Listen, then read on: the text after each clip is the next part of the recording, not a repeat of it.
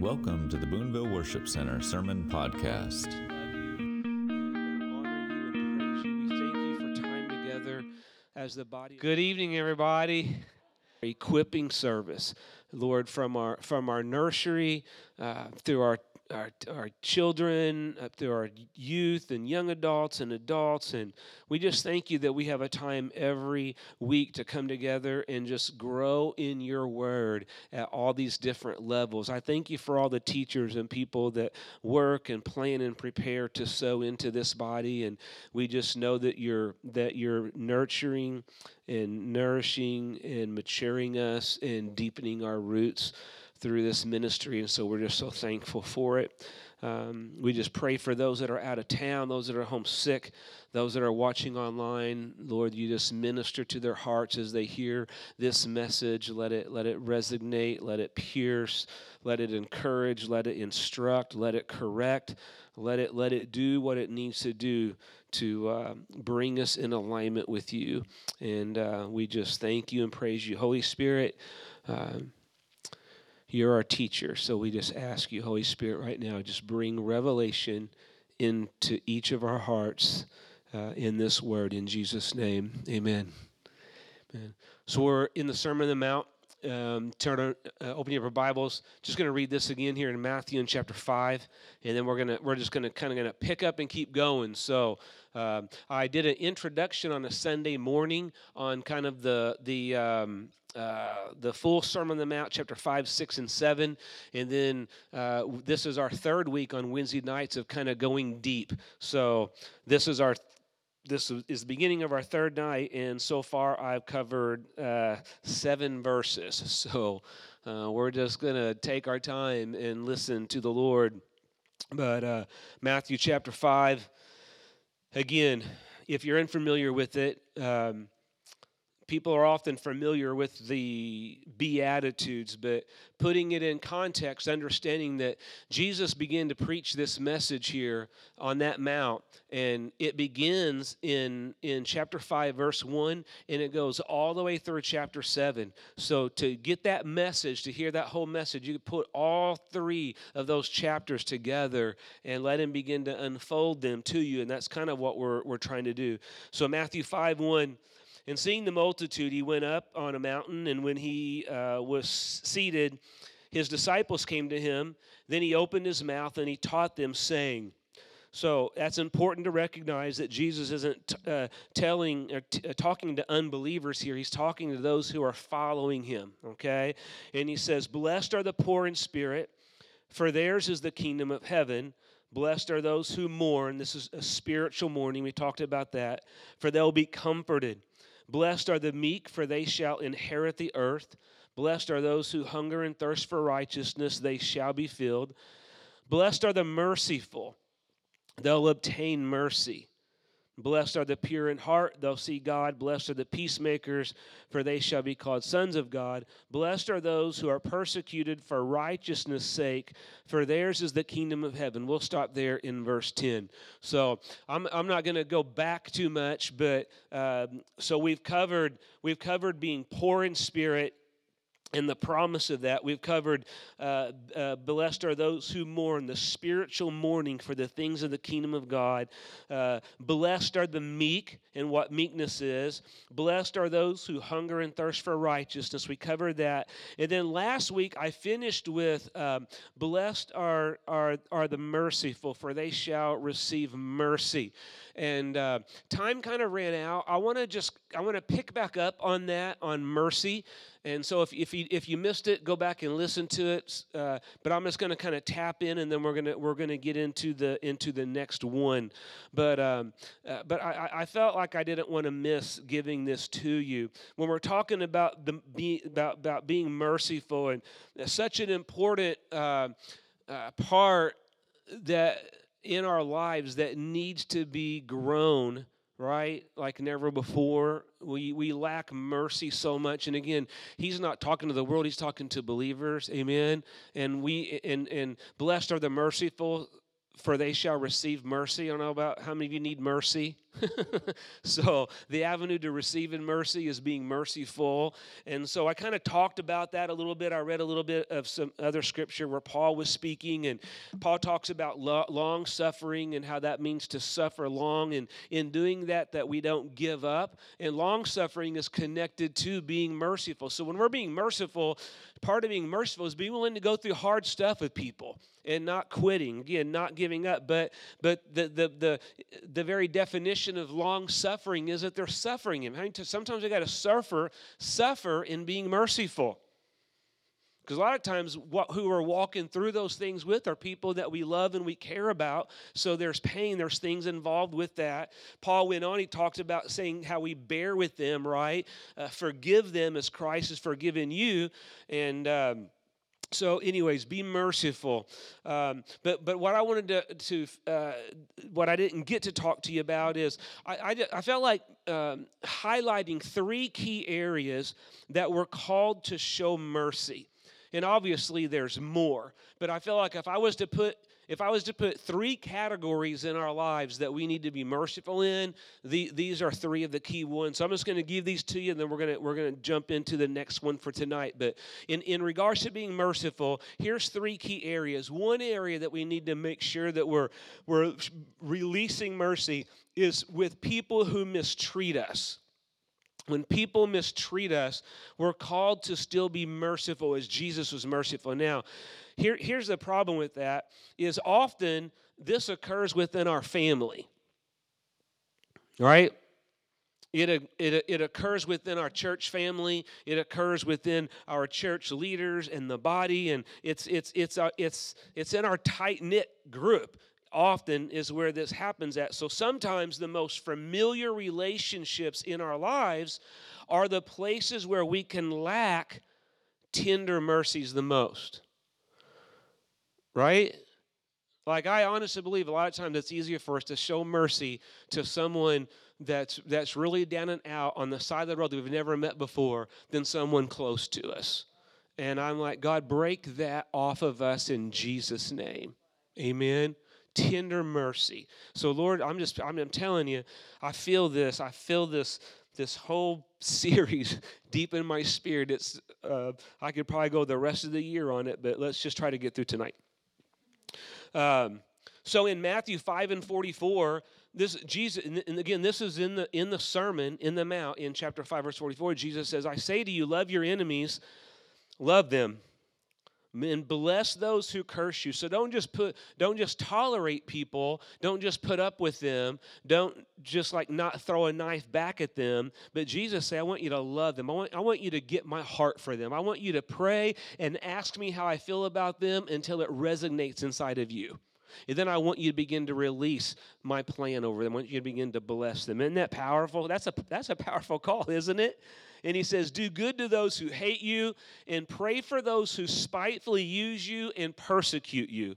Pray for those who spitefully use you. So this happens, again, uh, I, I feel like where I wanted to focus on is this happens within our families. And this happens within, within the body of Christ. Jesus said, Bless those who spitefully use you.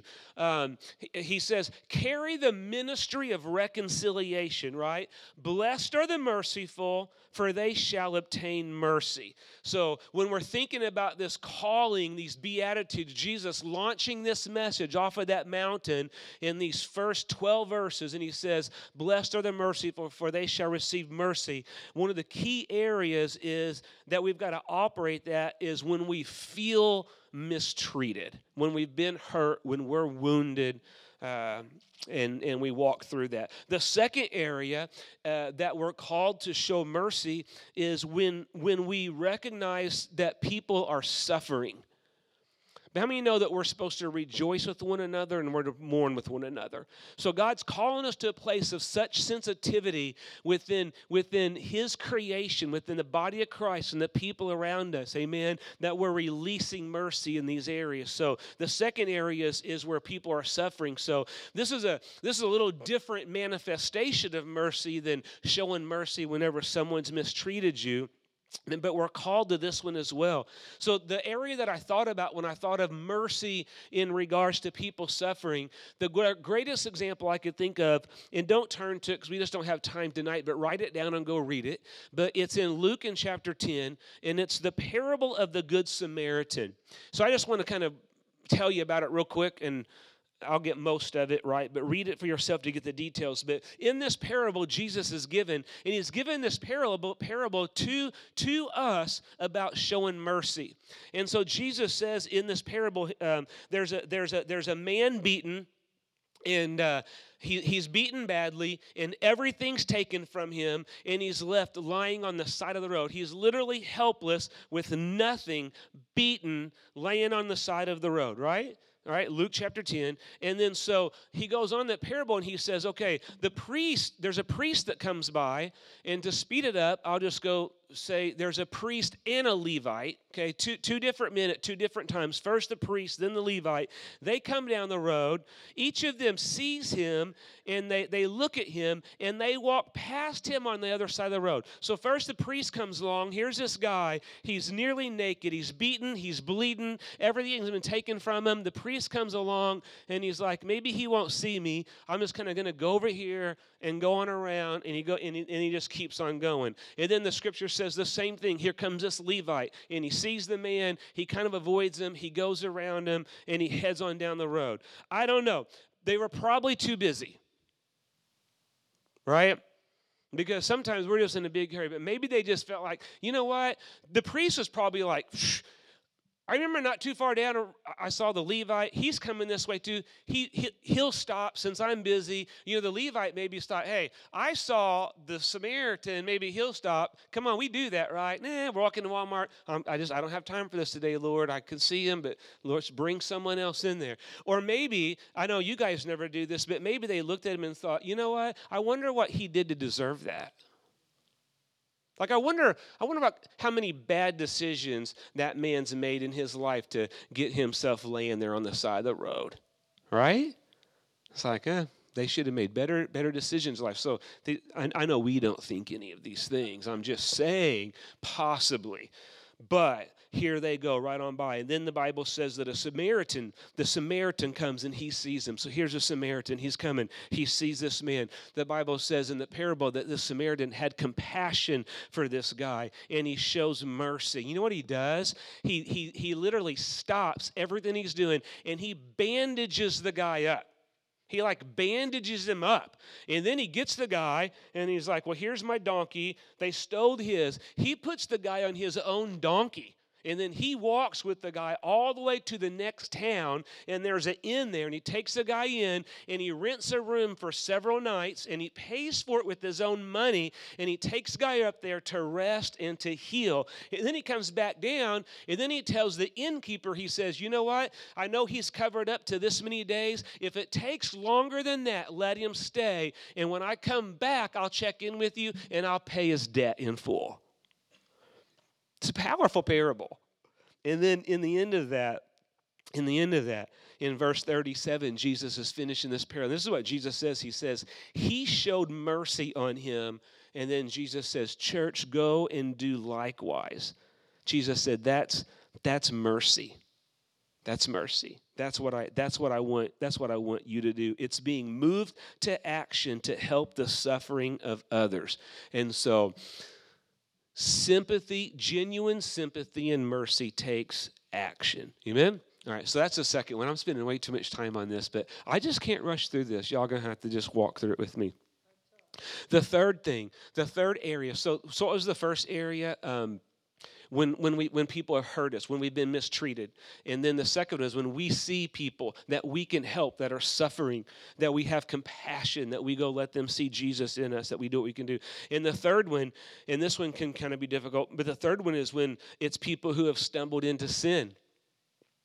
It's having mercy for one another in the body of Christ, in our family, right? With people that we're walking with when they've stumbled into sin, especially when sin altered their life and their relationships and impacted yours in some way. And, and so I, said this last week, but you remember the ministry of mercy is helping people see that they are accepted and valued by God That's the ministry of mercy. At the end of the day, that's where it's core. And accepted and loved by you as a child of God and as his representative. Amen. And so it is it is loving people and showing tender mercy to people in their victories and in their failures. And the end goal is always repentance and it's always restoration. So um, I guess uh, I should have defined this uh, last week, but um, in in its simplest form, mercy is is receiving what you don't deserve. And I don't know about you, but from the Lord, I've received what I don't deserve. And then He tells us, right, that we're to, to that we're to re- release what we've received, and this is what He's calling us to. And so, one last scripture, real quick, and we're going to boogie in Micah, Micah. Old Testament, chapter 7, verse 10. I'll quote it to you so you don't have to go there. It says, Who is a God like you, pardoning iniquity and passing over the transgression of the remnant of his heritage. He does not retain his anger forever because he delights in showing mercy. How many of you are glad that God delights in showing mercy?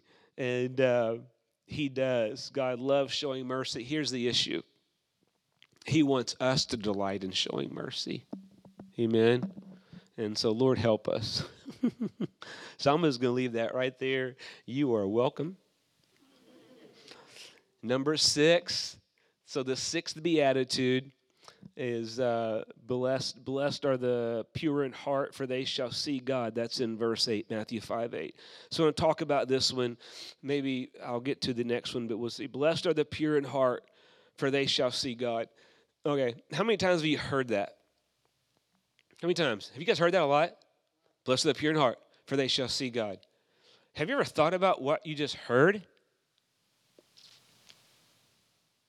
Like, really slow down and thought, wait a second, what's this saying? Because I want you to get this. This is powerful. This beatitude, like we should approach with a sense of awe and wonder when you really think about it. Blessed are the pure in heart, for they're going to see God. Those who are pure in heart shall see God. It means that you will experience God. You're going to encounter Him. I just think, what an invitation, Clay, that God's given me and you as, as men, an old man and young man, that if we are living pure in heart and pursuing a pure heart, that we're, gonna, we're just going to continue to see God continue to see him. You're going to see him, then you're going to see him more. Then you're going to see him more. You're going to grow in purity. You're going to see Him more. You're going to experience Him more. You're going to encounter Him. It's like layer upon layer upon layer upon layer. And I just think, man, again, we, we would we would this wouldn't just be some cute little saying if we really understood what Jesus was saying to us to these people, and there would be a sense of awe and wonder and desire to go after it. Really, if we grasp the reality of His promise here, man, it's so good. So so Jesus is offering the human race the ability ability to live with a fascinated spirit by experiencing God. You know how I know that? Because there is no way you can experience in God and not be fascinated with Him. you remember whenever I taught a couple Sundays ago, opening us up, where it says blessed, blessed, blessed, blessed, blessed. And um, uh, but uh, in, in in most places that's referenced out like to be it's to mean it means vibrant like vibrant in spirit. I don't know about you but i've seen way too many dull people in church. Too many dull people too many dull christians too many christians just trying to get by waiting for heaven to come and there's no fire there's no passion there's no zeal they don't feel god. Well i'm going to tell you what there's I mean, I don't want to point fingers or anything. I'm just saying, blessed are the pure in heart. We're going to see God. And when we're when we're pursuing purity and we're seeing God, we're not going to see God without without being fascinated by Him. That leaves us in awe and what like I never want to lose my awe and wonder for Him right that's my first love he's everything and, and, I, and I haven't I, I i feel i'm just getting started like I'm just getting started. I, I've not seen all of God. I never will see all of God until I'm with Him. But there's this promise that I'll continue to encounter and experience and grow and live with a fascinated spirit as I'm experiencing Him. But the key to this, though, is that we can't miss is that he gives a clear condition, and, and that is that they have to walk in purity. Which then made me think of the scripture that we're familiar with in Psalm 24, verse 3 and 4, that says, Who may ascend the hill of the Lord? Who may stand in his holy place? And it's he who has clean hands and a pure heart. Everybody say, pure heart. So we're going to talk about what a pure heart looks like. I'm going to give you an assignment to go on your own this week and study what it means to have clean hands. So why doesn't it just say pure heart? Why clean hands? There you go. Go do that. Clean hands and a pure heart, who has not lifted up his soul to an idol nor sworn deceitfully. So, what I want us to take away from this, blessed are the pure in heart, for they shall see God, is that lustful uh, flesh desires diminish our capacity to experience God. When I've ever felt distant or felt dry or felt like I wasn't fully experiencing him or things were in the way, it has it has followed trauma, it has followed situations or things in my life that hurt, maybe where I carried offense or or anger or different things, something somewhere in there where I where impurity began to grow in my heart out of that thing. Amen. Just telling you, this is just, I'm just being real with you. Flesh desires, giving into them, giving the enemy a foothold in any of those areas diminish our capacity to experience God. And so, everybody good? All right. So, this is going to be good. I'm going to give you three, um, I'm going to give you three areas that involve, that are, that, that, uh, are involved with purity in our lives. Again, there's more, but if we just focused on these three areas, it would, it would change our lives pretty drastically. So, three areas involved with purity. I'm going to give them to you, and I'm going to talk about each one of them morals, motives, and methods. We're talking about blessed are the pure in heart, for they shall see God. And when I read something like that, then I'm going to start begin to ask myself, okay, what's it mean to be what's it look like to be pure in heart? What's it look like in Scott's everyday life as a pastor? What does it look like as a friend? What does it look like as a husband? What does it look like as a church leader? What does it look like as a neighbor? Um, whatever whatever that it is. And and I ask myself those questions, and it's like the, these three areas, like everything kind of kind of could all be wrapped up in, in these three sections morals, motives, and methods. So let's talk about morals real quick. Feel like you guys understand this and have a grasp of it. We're going to dig into it. Maybe have you have a little different perspective on, on this right here, but morals, a person's standards or behavior or beliefs concerning what is what is and what is not acceptable for them to do.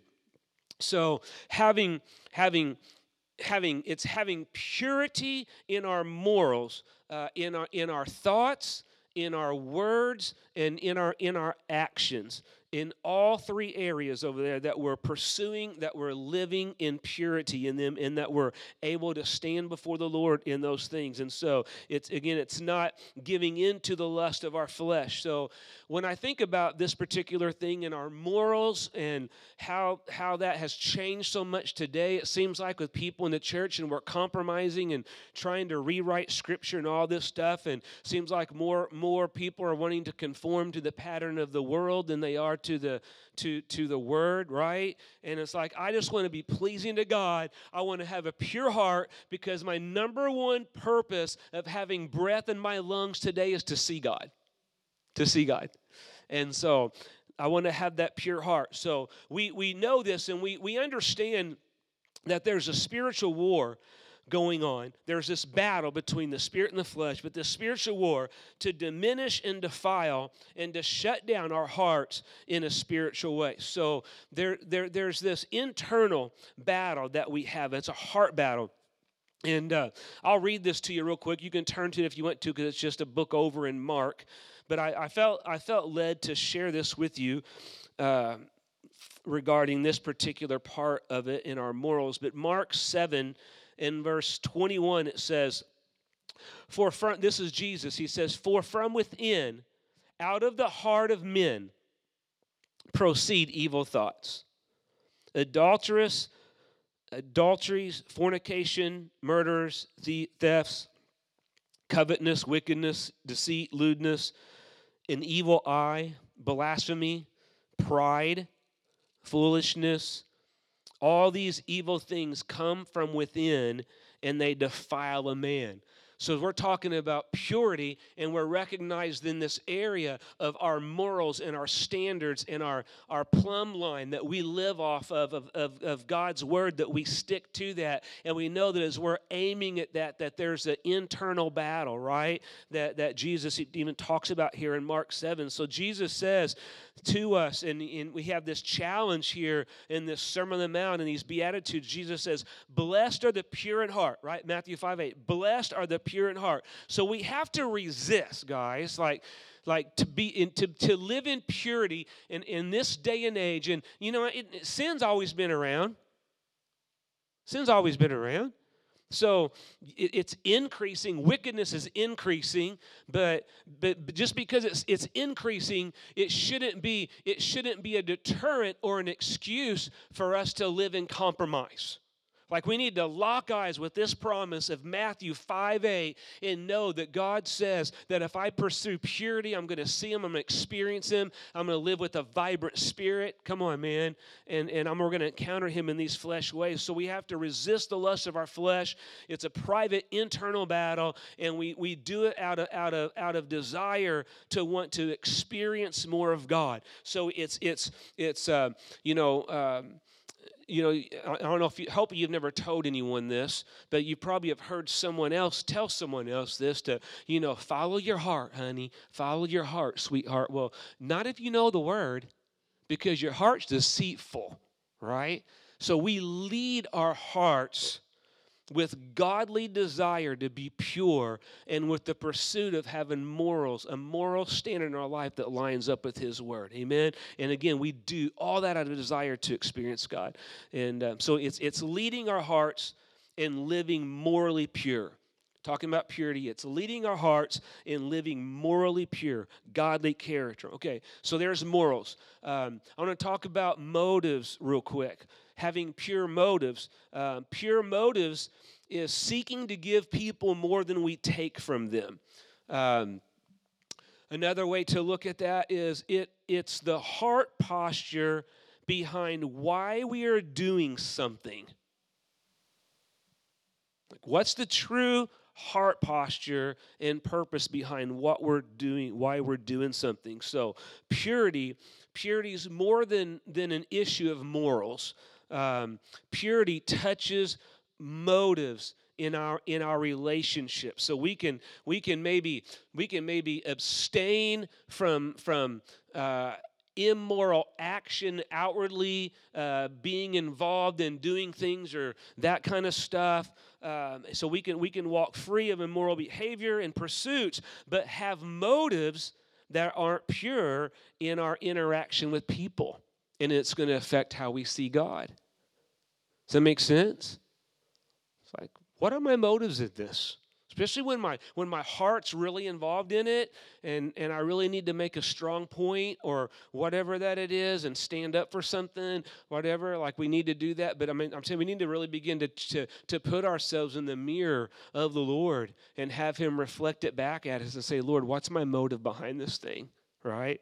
Motives is so so important. So um, so, purity is to seek to give people more than we seek to, to take from them. That's part of, that should be our motives with people in our interaction, the body of Christ and our family is how can we serve? How can I, how can I release life into this situation and these people, whatever that be? And so, uh, an example of this in the Sermon in the Mount, we'll read this maybe in the next couple weeks, but it's in chapter 5, verse 30 38 to 42, and it's the principle Jesus teaches about going the second mile, right? Whenever whenever we're, we're challenged or charged to carry carry the backpack a mile, right? Legally, there was a requirement to go that mile, but he went two miles, and like Jesus, I want you to go beyond what's expected of you, and that that is part of where we want our motives to be at in our interaction with with people in our lives, and so again, it's having motives that line up with the heart of God and, and motives that, that, that, that come from a place of wanting to bring life into, into people and into a situation. And Jesus calls that purity. Purity. So, so we're, we're, we're aiming to be morally pure uh, we're aiming for our motives to be pure, and we're doing all of this so we can continue to see and encounter and experience more of God. So I'm, I'm, I'm becoming sensitive to, to my morals, to my motives. And then the third one, I feel like we can often overlook and sometimes excuse, but it is so important, and it's our methods. So, purity is being honest in your methods. And um, so, I'm going to be quick on this one, but just like like you know maybe you can hide something on your taxes or maybe you can maybe you can manipulate someone uh, in in buying something or or manipulate someone in selling something by maybe trying to cover something up and hope they don't see it until it's until they're you know 20 miles down the road and the check's already changed hands or whatever that it might be and uh, you know do do these things sometimes maybe make more money get a better profit or whatever it might be but um, our methods of how we handle things as the body of christ Amen. And as the bride of Christ, in doing everything in integrity and honor that reflects Him is so important. And so, you know, maybe we can get away with that uh, with our with our in our taxes or this or that or whatever. But you know, um, nothing's hidden from the eyes of the Lord, and you'll never gain anything by being dishonest. That that you'll gain more than what you lose will lose from experiencing Him by not having a pure heart in your methods. Is that good? Praise God. Um, he knows our motives and He can see our methods. So purity is honesty in every area of our life. When no one's looking, did I pay for that? Whatever that it was, um, come on, amen. So we, we, we may get a we may be, we we may get a better deal by a, by a dishonest method, maybe hide as much information as possible, uh, and actually still at the end, uh, you know, obviously lose out with God if we're not operating in a pure heart. Amen. So impurity isn't just an issue of morals and an issue of motives. It's all it's also the methods of how we walk out business, uh, how we walk out ministry, and how we walk out our relationships with people, uh, how we handle our finances. All of those things, guys, are related to our pure heart and and and the man the the heartbeat in that is is it's directly related to how we see God and how we encounter God. Isn't that something? Amen. Let me tell you, when you live in purity and you do what's right, He will always, always bless you way further than what you can gain by not being right or having proper methods here. Amen. And so, Lord, help us to, to be men and women of integrity and to, and to walk in that. Amen. The, the last thing that I'll, that I'll say about this, well, let me do this real quick. Um, Blessed are the pure in heart, morals, morals, motives, methods, and then and then again, because uh, I you just can't miss this. For they shall see God. Such a, an amazing reality to grab a hold of. The pure in heart will have an increased capacity to experience God. Okay. Um, I'll just keep repeating myself. The degree that we encounter and experience God is directly related to our purity directly related to our purity. There's no substitute for purity. There's no there's no large amount of tithe that we could give or no act of service that we could go do all those things uh, nothing there's no substitute for, for having a pure heart so and then and then I, I do want you to see this because our again our motives are important so our motive, purity doesn't earn us revelation. Um, a pure, what a pure heart does is it positions our heart rightly before the fire of God. Amen? So it's like, okay, you did this, now I'm going to give you this. No, he says, now because you're living purity, now your heart is in the right posture to see me and encounter me, and you've placed now your heart before my fire, and I'm about to burn in you. Isn't that beautiful? So, God, help us. Help us, Lord. So good. Okay, everybody good? Um, so let's jump into this. Uh, uh, the seventh one is um, blessed are the peacemakers, right? Blessed are the peacemakers, uh, for they shall be called sons of God. Matthew chapter 5 and verse 9. Blessed are the peacemakers. Oh, we could spend some time on this one. We'll probably maybe finish out the night with it, and then and then uh, do the last one next week with some other things. But so I want to talk about this. Uh, blessed are the peacemakers. What does this look like? This question you always want to ask yourself what's this look like? What's it saying? What was what's it saying in context there? What's it saying to me today? How can i walk this out? How can i live this? Blessed are the peacemakers. They shall be called sons of god. So when i look at this word peacemaker and i break this down uh, I, I, I, like I, I, want you to maybe uh, try to look at this in two different dimensions two dimensions of a peacemaker. The first dimension of a peacemaker is to avoid creating strife by our own pride and selfishness, uh, our own choices, and our own insistence on things that, that come out of pride, right? So, when we avoid bringing things into relationship that break the relationship, that's called being a peacemaker. So, I think, ah, we probably need to step into that a little bit because, you know, someone might think that they're a peacemaker because they're the first one to d- jump on a tagline where they see people are upset and want to get involved in it. Sometimes they're just being nosy. Sometimes they might want to actually, you know, bring peace into that situation. But, but the other, the other dynamic of that that I want us to see first or to mention is a peacemaker avoids making anything happen where peacemaking is needed. right? Sounds pretty good, right? Yeah. So yeah, I want to be a peacemaker. I want to pro, you know prob, uh, solve people's issues and problems and do this. But I think I think we need to start with this first dimension and try to live our life in a way with the people around us where we're where we're where we're living out these other and, and again all these beatitudes got to go together because we're living poor in spirit and and we're we are we're spiritually mourning and we're operating in meekness and we're hungering and thirsting for righteousness and we're living and releasing and showing mercy in all these ways and we're seeking to have a pure heart, right? Like then this dimension of being a peacemaker is going to be pretty easy because we're going to be we're going to be handling and treating people with with tenderness and mercy in the way that the Lord's called us to. So the first part of peacemaking is living that way of not not creating anything where we would need to make peace. Is that good? All right.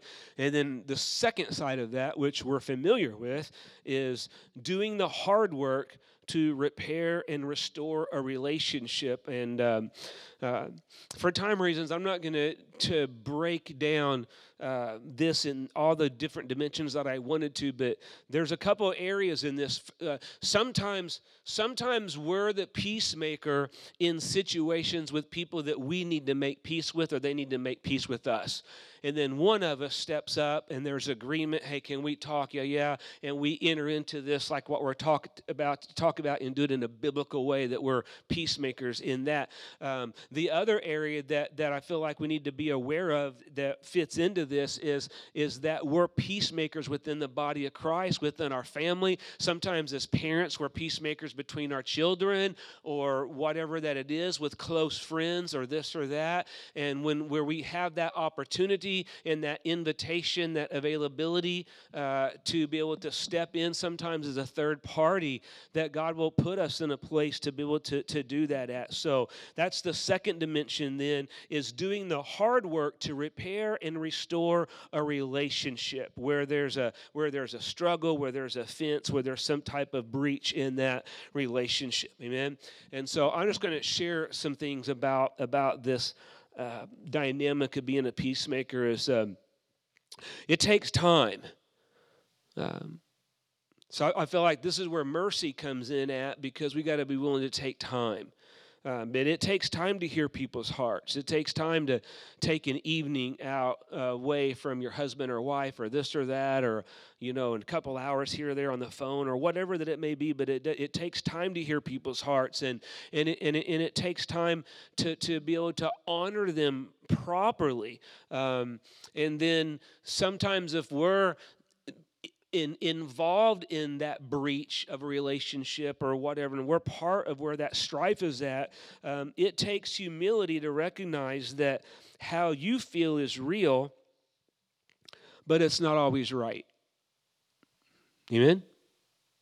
How we feel is real, but it's not always right. If you come to Pastor Scott's office for counseling, at some point in time, you have had or will have me tell you that how you feel is real, and we're going to validate that. We're going to love on you, and then now we're going to bring you into what's real, because that's where your healing's at. Okay. Um, so just a little something to drop in you there. Um, peacemakers, uh, peacemakers validate how people feel while leading them back in alignment to God's heart, His will, and His truth let me tell you something. If you're just hanging around with someone that's going through something, they're just giving you the whole story about how much something wrong, and you're just listening to that, blah, blah, blah, and all you're doing is validating and agreeing with how right they are and this and that, and then you're not doing anything to lead them back in alignment in their own heart where they're at with God and forgiveness and healing or whatever needs to be done, then you're not operating as a peacemaker. Okay? So, peacemakers validate how people feel while leading them back in alignment to God's heart, His will, and His truth. Because ultimately, again, that's the only place for true healing. So, we want to love people enough to have mercy, have meekness, show compassion, um, validate what they've been through and how they feel. Uh, but then we want to be like, okay, now what's, what's, what's the truth in this? Like, what's real here? What's just emotions? We can get down to it, and then we lead, we can lead in healing in that. So, peacemakers are willing to invest their time and energy into people because they know it's the heart of God. Amen. Now, Remember, the, uh, the, the beatitude before this is purity. Before that, we have pursuit of righteousness and, and meekness. So they all go hand in hand. So when you're, when you're, when you're stepping in to be a peacemaker, um, um, you got you, you remember that you're pursuing uh, peacemaking that is based on purity, right? Because this is where motives come in. This is where we this we're going to have a pure heart. If we want to see God, and if you're ever in a place where you're being a peacemaker, you need the heart of God in it, right? So if our motives aren't right in why we're having that meeting or why we're sharing what we're sharing, like if we're just wanting to drop all the dirt out there and make them feel bad or this or that, then we're already going to miss it. We're not going to truly see God in that situation. So again, it comes back then to a pure heart, and it's going to ha- it's going to come back to to what is my motive in in what I'm doing here, and and and ultimately that I'm pursuing peacemaking that's fully based based on on purity and then in that sometimes like if you're that if you're that peacemaker you're that third party peacemaker then you're insisting on dimensions of purity in in the process with with everyone that's involved. So again there's through life experiences without this without this if it's not based on purity and, and this pursuit of truly making godly peace um, both people will more than likely uh, leave still being mad at each other. And then if you're the third party peacemaker in it, then more than likely, not only will they leave mad at each other, but now they're going to leave mad at you. Thank you, Jesus. Blessed are the peacemakers. Um, is this okay? You guys good? Uh, part of part of being a peacemaker um, is refusing to be argumentative or contentious. So if my sister hurt me and she's been mad at me for a couple days and I've been with the Lord and I feel like she's been with the Lord and and God begins to deal with me and my heart be, is be, is lining up in purity. He says you need to go make this thing right. Amen. And then and then I go I go to my I go to my sister and um, and I begin to, to work through these areas of truly operating in purity and coming to a place of making peace. How many of you know you're, you, uh, you don't have to agree to make peace? Matter of fact, a lot of times in peacemaking, you're not coming to an agreement. You're just agreeing that, that, that each of your value is way greater than the value of what you're not disagreeing on. Amen? And then, but if I come to my sister and I'm ready, and she said she was, but I start to, in my peacekeeping, just share my heart with her, and then she she comes back with the opposite and kind of starts to get you know and no that's not what you did or this or that or blah and and that thing kind of can become argumentative it's time to stop that right there and it needs to be okay. Like sometimes we just need, okay, let's stop. I love you too much. Let's go. You go pray, and I'm going to go pray, and let's ask the Lord to reveal what we need to see in each of us. I'm going to pray for you. You pray for me, but I'm going to be praying for me too, and you be praying for you. And let's ask the Lord to show us where we need to be adjusted in our own hearts, and then and then we can come back to that. But this is just a key area if we if we truly want to not just come and throw a whole bunch of junk out on the table and then expect things to be fixed, uh, but if we truly want to be peacemakers, then this is such a critical part of it right here that um, that we that we can operate in in this in this way. Amen. And so, uh, n- not being argumentative or contentious, and like I said, sometimes it's okay to step away and, and be in agreement in it, and then and then come back together another time. But um, another thing is is just not to not to push your own agenda uh, at at all costs. Um, but you know, it, it says depends as much as it depends on you. Walk in meekness, walk in tenderness, and in purity, and you'll bring peace to the situ- into the situations. Okay, and so um, I'll finish with this maybe. So I, I just want to be clear. Um, because you know peacekeeping and peacemaking aren't aren't the same thing. Um, and everything that we're doing, it's done out of purity, and it's done done in a, in the view of, of being be, bringing everyone in alignment with the heart of God. But um, but peace peacemaking is not peace at any cost. That's just that's just people pleasing. See the difference? So it's not peace at any cost, just to tell people what they want to hear or this or that. That's not, n- nothing's going to change in that situation. And so it's not, it's not that we that we just ignore something that's been done or agree with someone's bad behavior or how they feel and validate that they have right to be mad or angry or this or that or whatever or sow discord or who knows whatever might be happening. But we want peace on God's terms. So a peacemaker is always seeking peace on God's terms with gentleness and mercy with everyone involved and in tenderness. Amen. And so uh, that's our aim. So, so, so that's what we're aiming for. Therefore, we don't we don't compromise truth and righteousness in our peacemaking in any way. And uh, and then, with that being said, sometimes uh, peacemaking um, turns against us when someone is unwilling to take this path. And, and ultimately, that's just, uh, we all have a self will. and so, you know, it takes people that are willing to be humble, to listen, to take responsibility, to forgive, to be merciful, to pursue a pure heart in that matter, uh, morals, um, motives, methods, all these things that God's given us. Amen. Which kind of leads us into the last one. And I've got seven minutes left, so let's just see how far we can get. But this one's really probably going to tap back into next week, but let's get our whistle wet. The eighth one Blessed are those who are persecuted for righteousness' sake, for theirs is the kingdom of heaven. Blessed are those who are persecuted for righteousness' sake, for theirs is the kingdom of heaven. That's, uh, that's verse 10.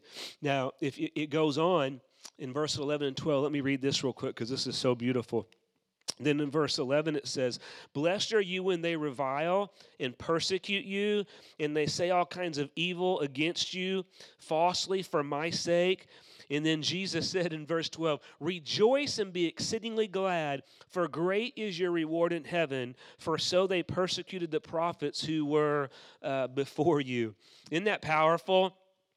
Jesus says, Great is your reward in heaven.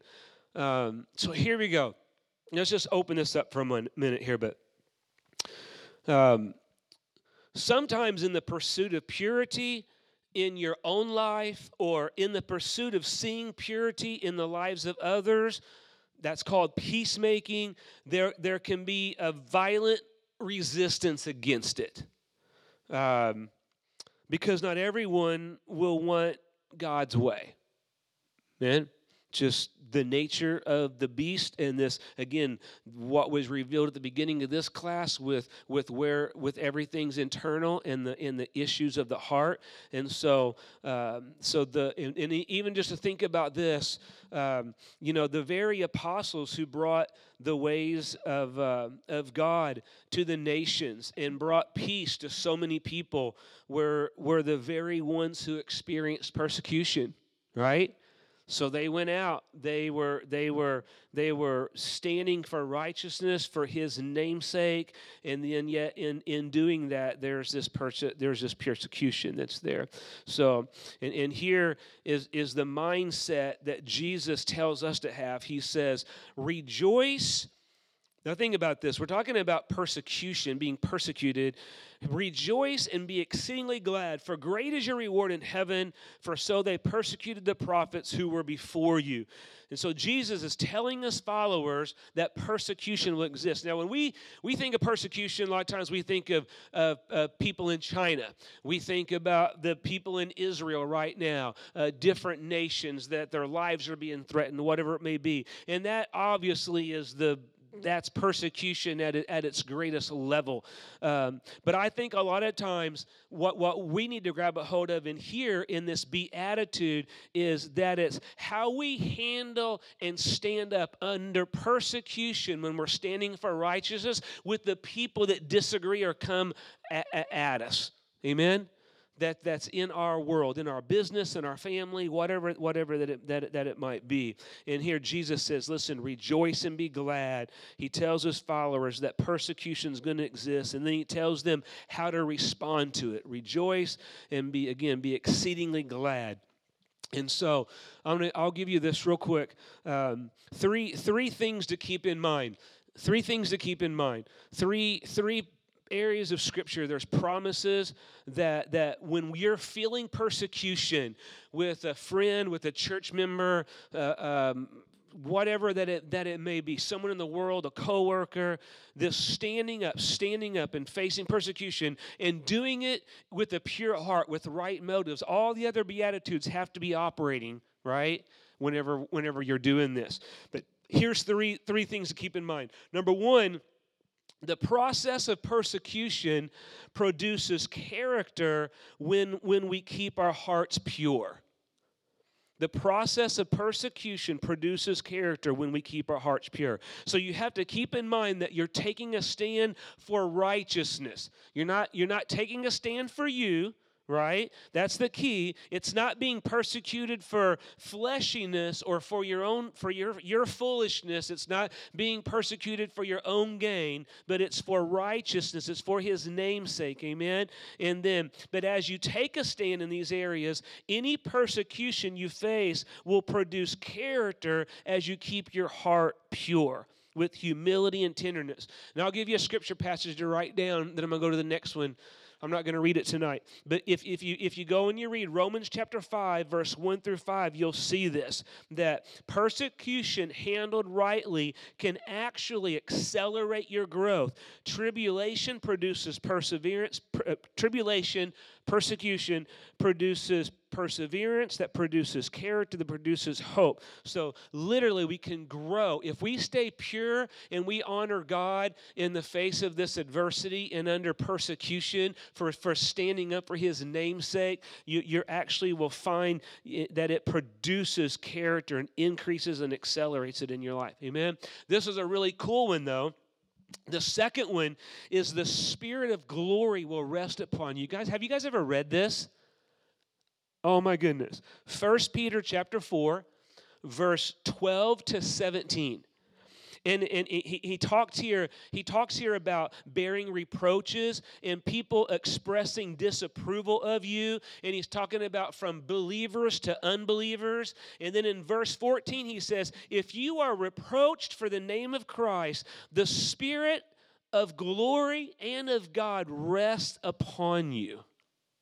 That's powerful. That's powerful Wow. Peter says, when people are reviling you, the Spirit of the glory will rest on you and you'll be you'll, in, in, in a heightened way. But, but again, I want to take you back a little bit because this depends on our response. So if they're speaking against us and we're not living out these Beatitudes and we have a critical or defensive uh, attitude and we're not showing meekness and we're not showing mercy, but we're striking back, if we're complaining and instead of rejoicing, right? Which is what Jesus says here in, in, in, in how we deal with persecution, be, be, be uh, uh, uh, rejoicing exceedingly. Um, then, then in, in we're complaining instead, then the, the, the spirit of glory isn't going to rest upon us. But it can. It can. Isn't that awesome? Come on. Okay, never mind. And the third one is how he finishes this up, and I covered this, but Matthew 5 12 which is here in this this final beatitude. So praise God, we made it through all eight. Um, the the third the third thing to keep in mind when you're you're we're trying to sustain under persecution of people close to you, people around you. Uh, great is your reward in heaven. Jesus says. He didn't just say, "I have a reward for you," but Jesus says, "Great is your reward in heaven." Matthew five twelve. So that's when you know the exchange rate is so high for, for us to stand for righteousness, for the church in this day and age right now to stand for truth, to stand for God's word, to stand for how He designed marriage between a man and a woman, for the church to stand right now like never before that God created male and female, period. For us to stand, these are just a couple things that we know, but if we stand for righteousness, we stand for truth in His namesake, amen, then these things right here, you will escalate in maturity. The Spirit of glory will rest upon you. And Jesus says, as you rejoice in that persecution, as you stand for my namesake, then he says, Great is your reward in heaven. I'll close with this verse real quick. Well, in Acts chapter 5, the, the apostles were out ministering, right? And, and they were preaching in the name of, G- of Jesus in the temple. And the spiritual leaders come and get them, and they, they kind of kind of beat them a little bit. They put them in jail. They're in jail. What happens in jail? The angel of the Lord comes, and the angel of the Lord comes, and he, he frees them out, out of jail. And the people are like, where'd they go? Where'd they find them at? Where'd they go? They were just beaten, put in jail. Where'd they go back to? Right back to the temple. And what are they doing? They're preaching the name of Jesus. Spiritual leaders come back and, the, and they beat them. They beat them. They come together like, man, the, the, the people are going to get upset with this. Anyways, they end up beating them again and letting them go. And you know what? How the what the disciples' response was at the end says, so they departed from the presence of the council, rejoicing. They were rejoicing that they were counted worthy to suffer shame for His name. Isn't that awesome? How many want to pray for a spirit of boldness to rise up in us, man? These beatitudes are so. Th- this is this is this is all about Jesus preparing His bride to live uh, live as King's kids, to live a kingdom lifestyle. And then He says, if you'll live as my kids, as you as, as you'll live this kingdom lifestyle, here's what I have for you. And then here's all these. We're gonna we're gonna receive mercy. We're gonna we're gonna be filled, right? Um, all of these things. We're gonna see God as we pursue purity morally and with our motives and with our. Yeah. Yes. Amen. Thank you, guys. I pray.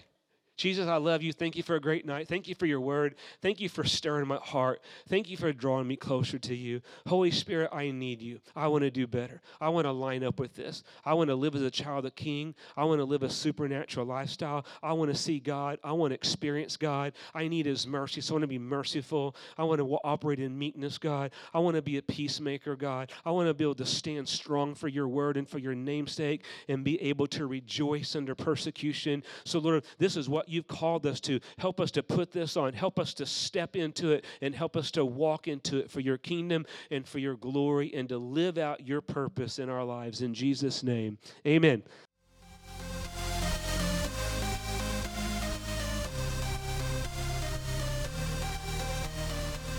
Thank you for joining us this week. Until next time.